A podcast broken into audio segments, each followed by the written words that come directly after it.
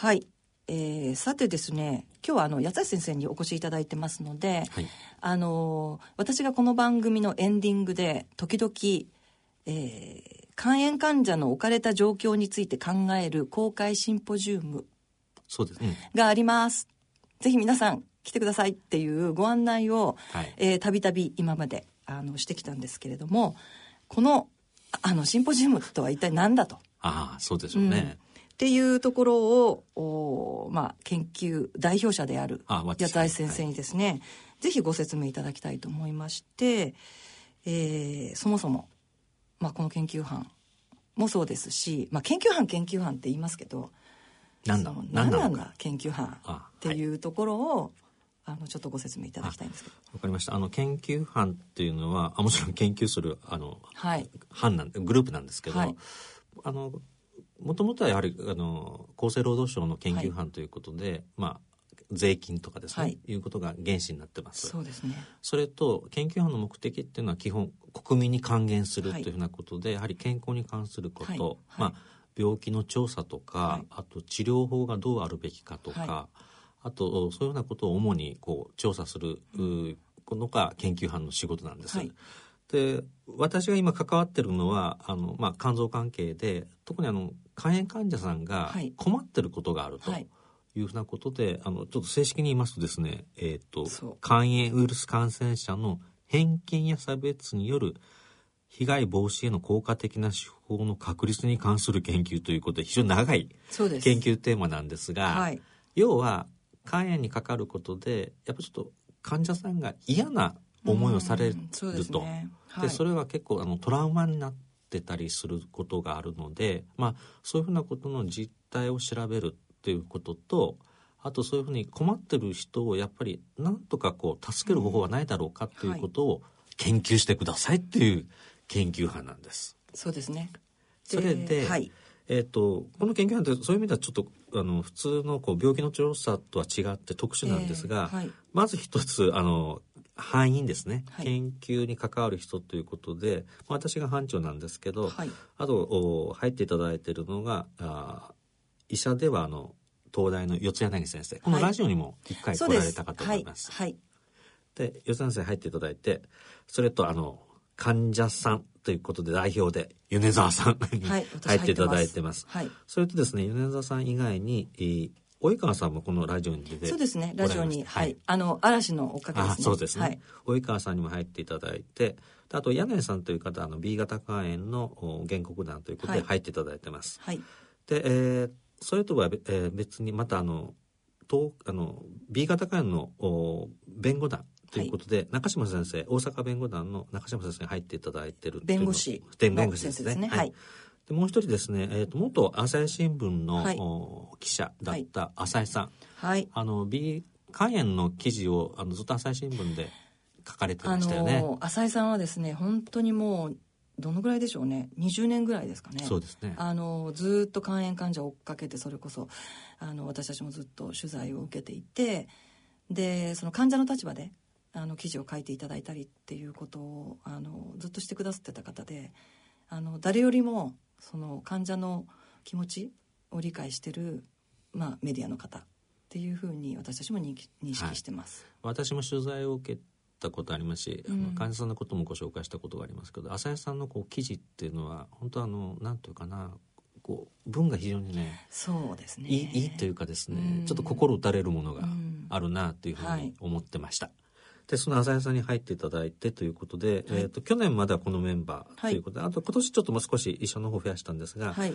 基本あのおこの患者会の方とはい。弁護士さんとあと社あの社会的なあの立場の人ということで、はい。混成チームでですね、はい。このおテーマに対して何とかしようということをやってます。はい。それでですねこう大雑把ですがこの研究班何してるかというと一つはあの実態調査ということで、はい肝炎患者さんが何が困ってるのかやっぱりこう嫌な思いがどれぐらいあるのかっていうのも調べました。はいで調べると結局16%いわゆる6人に1人の方がやっぱこう嫌な思いをしたことがあるっていうのが分かりました。はいまあ、6人に1人っていうのが多いか少ないかということなんですけどただですねちょっといろいろ年齢層とか男女で分けると、うん B 型肝炎の50歳以下の方では4割の方が嫌な思いをしてるっていうのが、うん。この研究班の調査で分かったというふうなことがあります。で、えーそういうふうな実態ヒントとか調べたのが一つ。はい。で2つ目がじゃあ具体的にどうなのかっていうとやはり病院に行ってちょっとやっぱりこう嫌な思いをしたちょっと簡易患者さんだから特別にされたとかちょっとうん。外来が遅くなったとか、後回しにいろいろありますでしょ？ありますあります、もっとねあのひ非常にこう仕事のこととか、そうですね。結婚のこととかはい。あるわけです。たくさんあります。あのまあ水面下で、はい。なかなか問題が顕在化されないんですけれどもあのまあ一人で悩まれてる方もたくさんいらっしゃいます、でそういうふうなことを調べて、まあ、そういうような事例でやっぱりこう実際こう読んだりこう手記を読んだりするとあ本当もう大変なんだなというふうに思って、これやっぱ何とかしないといけないだろうというふうに思ってます。はいでもう一つ、えーじゃあ具体的にどうしようかということで、えー、ゆりなさんも入っていただいてるんですが、はい。このメンバーでですね、はい。実を言うとあの全国で、えー公開シンポジウムをやってはい。ると。そうなんです。いうことでそこの研究班でやってることとあと実際会場に来られた方にもこうご意見お聞きしながらですね。そうですね。ええ。あのどうこんなことがありましたとかいうのもお聞きしながら今後どうしたらいいのかっていうのを実はその公開シンポジウムではい。こう議論していると。そうですね。で、えー、と今までに福岡スタートしてはい。あと札幌に行って大阪東京がはい。去年でした。はい。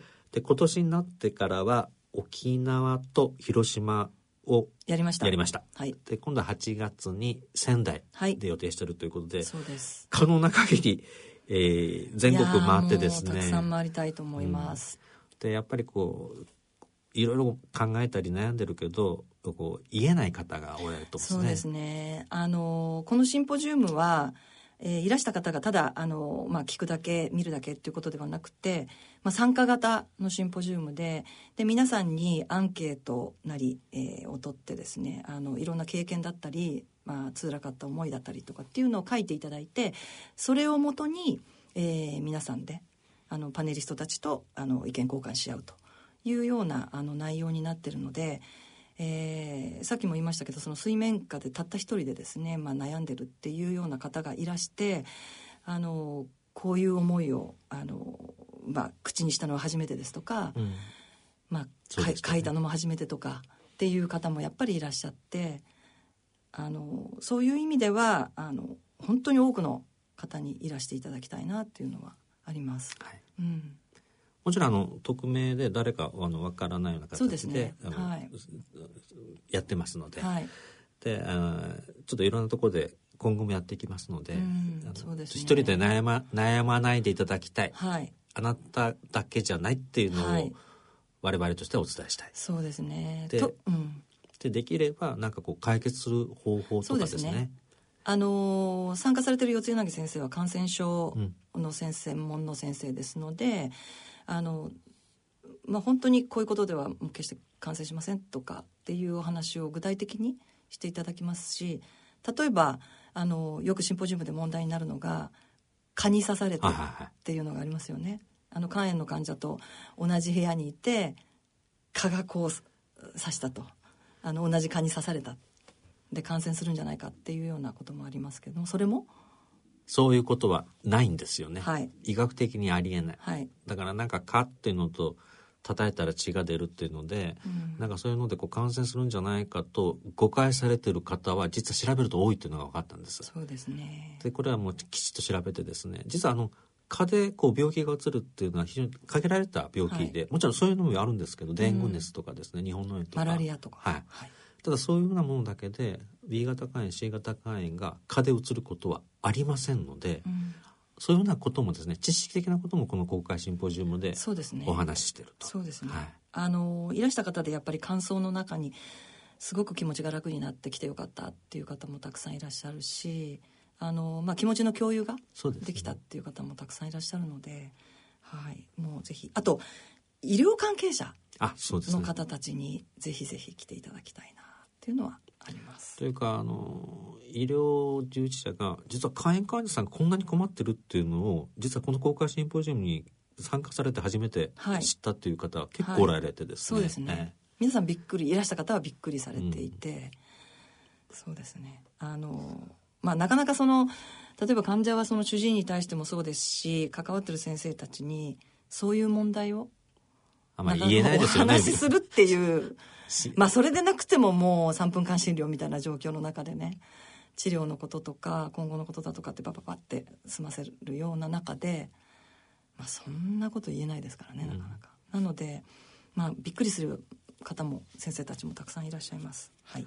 だからぜひこう悩んでる方とか困ってる方に特に来ていただきたい公開シンポジウムと思いますね。そうですね。はい。大人のラジオ。八谷先生最後に番組をお聞きの皆さんへメッセージをはい。お願いしえっますとですねあのちょっと本の紹介になるんですけど、はい。先生本を出された？あいか私のた短調じゃないですけど、はい。えっと医師のためのアンガーマネジメントという本がはい。5月の末にはい。発刊されました、はい。これどんな本かというと、うん。えっとまあ医者仕事をやっててですね。はい。こう頭にくることがあると、はい。でお医者さんがどうやってこう怒りというか怒りを鎮めてるかっていうことを71人の先生方が自分のエピソードを書いてるんですよ。それはあれですか？患者と相対しての怒りとかにとどまらない？そうです。あの全て医者の怒りっていうのは患者さんにもですしに対する怒りもあるし、はい。あとはですねススタッフですね。ああそうですね。あと若手。はい。なんでこうこんなあー診療してるんだよとか。あと病院に対する怒りもあると思うんですが、はい。まあ、いろんないくつかの種類があるんですけど皆さんそれぞれどうやってこう頭にカチンとくることがあるけど、うんうん。沈めてるかっていうことを71名の先生方が書いてると。71名はい、その中の私一人なんです。あそうですか、はい。えーそれでですね、はい。えー、と私はちょっとやっぱ頭頂科明けで、はい。あの眠ってない時にうん。自分の患者さんがですねとにかく一番で見てほしいとうん。わーわー外来で騒いでた方がおられたんですよ。でいやいやあの私と頭頂科明けで、まあ、見見れ見れないと。うん。だから休館の方が先っていうので、えー私もこう頭がカチンときてですねその患者さんにこう怒鳴ろうかなと思ったんですけど、最終的にはその患者さんの話を聞いてどうして一番に見てほしいいや実は5時に病院来てたんですよね。朝。朝。うん。でとにかくなんとかよく後で聞くとですね患者さんの中で一番見てもらうのが競争になってたみたいです。あーなんかそれわからないではないです、うん。はい。とにかく自分が一番見てほしい、うん。まあ、ある意味じゃうん。自分をが特別感を求めてたのかも、いされてたのかもしれませんがでそういうような時のやり取りでどうだろうかなと思ったんですけどやっぱりちょっとふっと思ってなんでこの方が一番見てほしいのかっていうのを考え始めると結構スーッと怒りが取れてきた。あそうですか、はい、で私は実はその方、まあ、けちょっとやっぱりあのクレーマーというかですねモンスターペーシャントだったんです。あそうですか。ただどうするかなと思った時に僕もその方を実はそ次からはもう必ず一番に見るようにしたんです。うんそしたらですね私のこう指導というか全部聞かれてですね、はい。い、うふうなエピソードがあって。なるほど。それを書かれたと。そうなんです。でその時思ったのは、うん。いや理屈化とか理論から言うとやっぱりこう、まあ、あの正論をね、はい。言うのがいいのかと思ったりもするんですが若い時は大体そう言いたがるんですが、ええ。やっぱりちょっと少しこう経験積むとやっぱこう100人の患者さんがいたら100通りのやっぱ処方箋を書かないとはい。医者はいけないと。だから正しいか正しいかじゃなくて適切か適切じゃないかということが大切かなっていうふうにはそれは先生相当大変なんじゃないですか？いやだけど僕はそれはやらないといけないと思いますよ。その能力が備わってないと医者あ。にはなれないと思いますか？いやそれはねそこに至るまではかなり修行がいると思います。なるほど、うん。うん。だからこの治療はこうなってますというかねマニュアル通りにするんじゃなくて、やっぱり一人一人の患者さんに合った、うん。あ薬の出し方とか、うん。あの治療のタイミングとかはい。いうのを我々はあの実はやってるつもりですね。うん。だから A さんと B さんはあの病院に来るうん。時期も違うし検査も違うし、うん。薬も違うというのはうん。ごく当たり前のことだとそうですね。思ってます。そうですね。まあそこまでいかないドクターというのももう診察室に入っても一別もしないっていうあもうずっともうパソコン見っぱなしで「はいはいはいはい」ってずーっと「大丈夫お薬出しますはいはい」っていう方いらっしゃいますからね。あの患者さんのアンカーマネジメントですよね。そうです。私も病院に来ると本書きたいぐらいですよ。病院に来ると頭に来ること多いでしょ？待たされたり。ただやっぱ医療ってこう信頼関係ね。患者さんやっぱり身を託す。はい。で私らは託されてるっていうふうにはい。思って治療しないといけないかなと、えだからやっぱりどうやって信頼関係つつあのそうですね。つなぐかっていうと、うん。やっぱりこうお話とかですね、まあ、うん。目を見て話すとか、うん。で本当にこう理解しているのかしされてるのかどうかと確認しながらとか、あとやっぱりあの病気のことだけじゃなくて、うん。家族背景とか、はい。仕事のこととかどこに住んでるかとか患者さんが何で悩んでるのかとか入院しなさいって言っても、はい。入院できない理由がそのまま言える人もいるし、うん。言えない理由を持ってる方もらえるっていうのもさ若い時分かんないんですよ。うん。でいろんな経験積んでああこういうことかなっていうのが最近になってくると大体こうピンとくるようになるかなって気がします。まあ、医者と患者の関係って、まあ、なかなか難しくて、まあ、どうあるべきかっていうのはなかなかですけど、まあ、ただですね家族ではない友達でもない。でもない。やっぱね医者と患者さんの関係っていうのは独特かなと。先生は対等だっていうふうに思いますか？いや私は対等ではないと思いますね、やっぱ医者は病気あ要はですね患者さんも病気を治したい。はい。で医者も患者さんの病気を治したい、はい。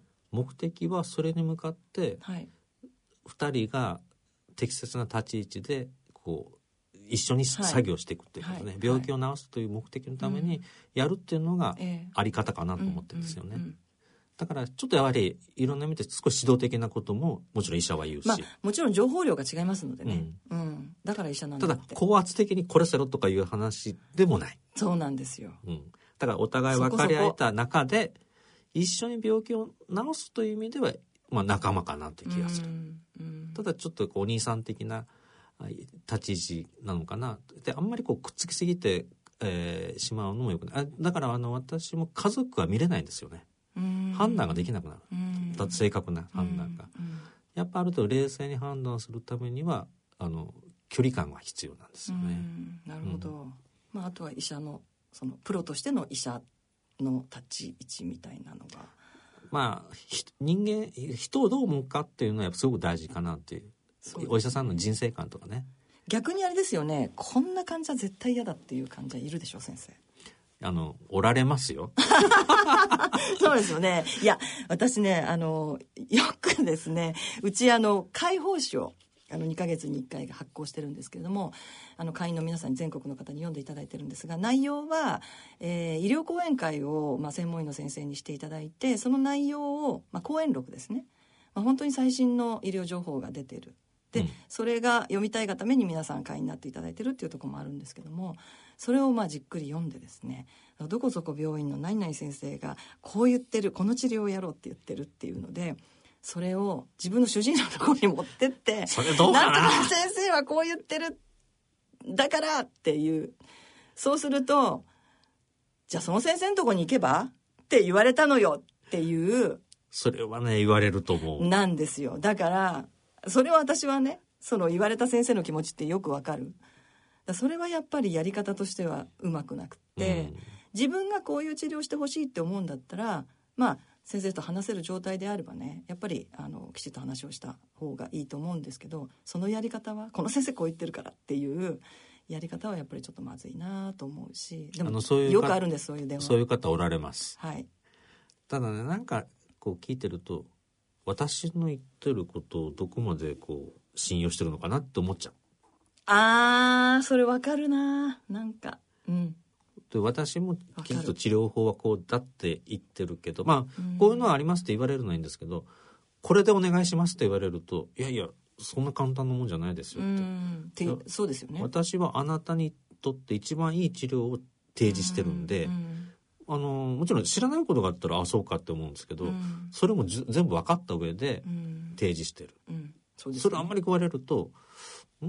やっぱちょっとこうあ私の言ってることをし信用してないなっていうふうに医者は思いますよね。あの患者がちょっと勘違いする節があってまあ今医療情報どこからでも取れますしそのまあ私たちの解放誌もそうですけど、まあ、そういうものでもって、まあ、医者と同等あるいは対等みたいな感じに、まあ、勘違いしてる節はあるただ今患者さんの情報量とか知識がものすごく増えてますしもともと専門家に近い方もおられますよ、はい、ただですね知識としては知っておられるけど自分の体のことをどこまでこう把握してるかっていう意味ではやっぱり患者さんには限界があるんですよ、そうですよね。わ、かりますやっぱその患者さんがどういう状況かっていうのはやっぱり医者が分かってる、はい、だからその状況に応じた治療法を選んでるっていうふうに理解してほしいな。そうですよね。でもそうなんですよ。だからネット上であなたのことが書かれてるわけじゃないのでそうそう。そうなんですよね、うん、まあごく一般的なことだったり別の人のことだったり。そうですよね。さっきも言った通り100人の患者さんがいたら100通りの処方箋がある、はい、それは一人の患者さんにやっぱ一つがまあやっぱり一番いいのはこれっていうのを医者は判断してると思うんですよね。そこちょっと理解してほしいなそうですね。ただやっぱ根底にあるのはやっぱり信用してるかどうかですね。信用できる先生信頼関係があるかどうかっていうの。ただこれが一番難しいって言えば難しいかもしれない。まあ相性みたいなものもありますよね。相性の悪い先生もいるだろうから、それはやっぱ主治変えていいと思うんですよね。そうですよね。ただ医者と患者の関係結構永遠のテーマそうですねあの私もあの患者のためのアンガーマネジメントっていうのを ちょっと書きたいと思いますが、はい、はい、あのぜひ、はい、機会があったら読んでみてください。はい、これあの結構ベストセラーになってみたいです、ね。なんか聞くところによるとアマゾンでベストセラーになってるということで、うん、皆さんもぜひちょっと一読していただきたいと、はい、思います。C 型肝炎のない明日へ。自分は C 型肝炎だけど肝臓の検査値が安定しているから放っておいても大丈夫。そう思っていませんか？検査値が正常でも肝硬変肝臓がんへ進展する場合があります。今は飲み薬のみで治癒を目指せる時代。まずは専門のお医者さんに診てもらいましょう。C 型肝炎に関するお問い合わせはフリーダイヤル0120-25-1874または C 型肝炎のない明日へで検索。ギリアド。野村ちょっと気になるお金の話。今回は在職老齢年金です。お父さん、定年後も働き続けるの？そのつもりだよ。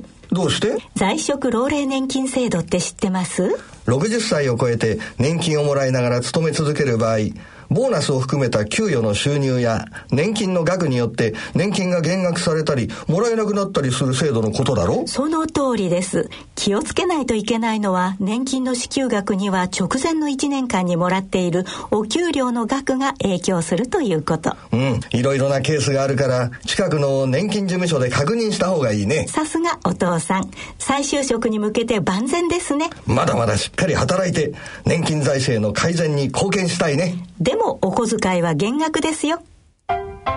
お金に関するご相談は、お近くの野村証券へどうぞ。それ野村に来てみよう。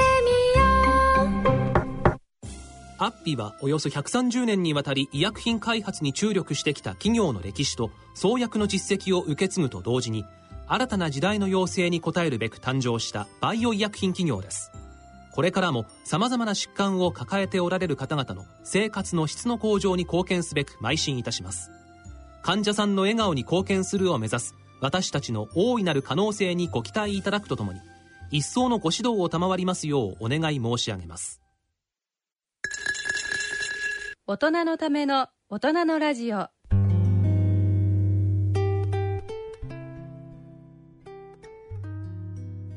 今回の大人のラジオはいかがでしたでしょうか？それではここでお知らせがあります。7月27日土曜日、えー、1時から4時までですけれども永田町にあります。東京の あの永田町ですが清涼会館というところでえー、これはあの私たちの上部団体である日本肝臓病患者団体協議会という全国の組織が主催します、えー、第8回世界日本肝炎デーフォーラム去年も一昨年も、えー、宣伝させていただきましたがが開催されます。えっ、ー、と今年はですねトークイベントということで佐賀大学の、えー、江口雄一郎先生この番組にも2回ほどあのご登場願ってる先生ですけれども、えー、このタイトルがねすごいんですよ。これ先生があの言ったんですけど日本の肝炎対策を肝がん死亡率世界ワースト1位のモンゴルで生かす共同プロジェクト肝炎医療コーディネーター養成から検査治療促進を目指してというタイトルのトークイベント。長い。長いです。これはあのトークイベントってあの先生が一般的にその講演で一人でおしゃべりするっていうことではなくて私との掛け合いで。ああ新しいはいスタイルで、新しいスタイルであの皆さん飽き飽きさせませんっていう。う んぜひ行かないと。で 先生もいらっしゃるいらしてください。あの時間ありましたら、はい。というのをやります。あとですねえー、と来賓ということで「あの知って肝炎プロジェクト」というあの厚労省があの作ってくださってる、えー啓発のプロジェクトがあるんですけれどもそこから今年はなんとですね徳光和夫さん徳光さん。はい、に来ていただきますので徳光さんに会いたい方もぜひぜひ、えー永田町まで来ていただければと思います、えー申し込みがありますので、えー東京肝臓友の会まで、えーお電話でお願いいたします。03-5982-2150 03-5982-2150、えー祝日を除く今月水金の稼働日になっています。それではお時間となりました。今回のご案内は私米沢敦子とあの八橋宏でした。いつの間にか準レギュラーにさせられた八橋宏ありがとうございます。はい。えーそれでは次回の放送まで。さようなら。さようなら。この番組は野村証券ギリアドサイエンシーズ株式会社アッピー合同会社他各社の提供でお送りしました。